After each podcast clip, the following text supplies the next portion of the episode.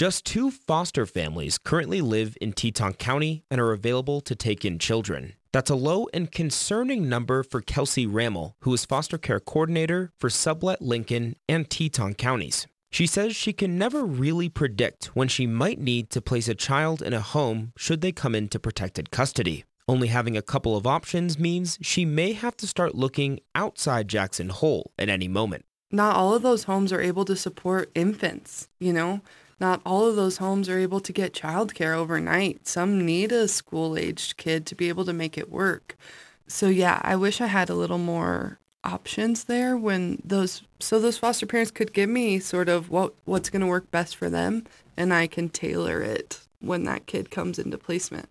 Rammel says Teton County is notorious for having very few foster families, in part because of issues like housing constraints or the propensity for folks to live here part-time. But those that do sign up after going through an application process can find serving children in need, even temporarily, to be rewarding. I had a call with a foster parent the other day that said, we went down to the Snake River, and he said that he had never even put his feet in the Snake River, and he's lived in Jackson his whole life.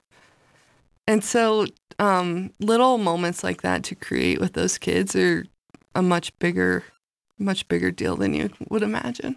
Rammel is currently looking for more families who might be willing to sign up, especially considering that the summer tends to be a busier time. More information, including how the foster system works and what the training process is like, is available through the Wyoming Department of Family Services.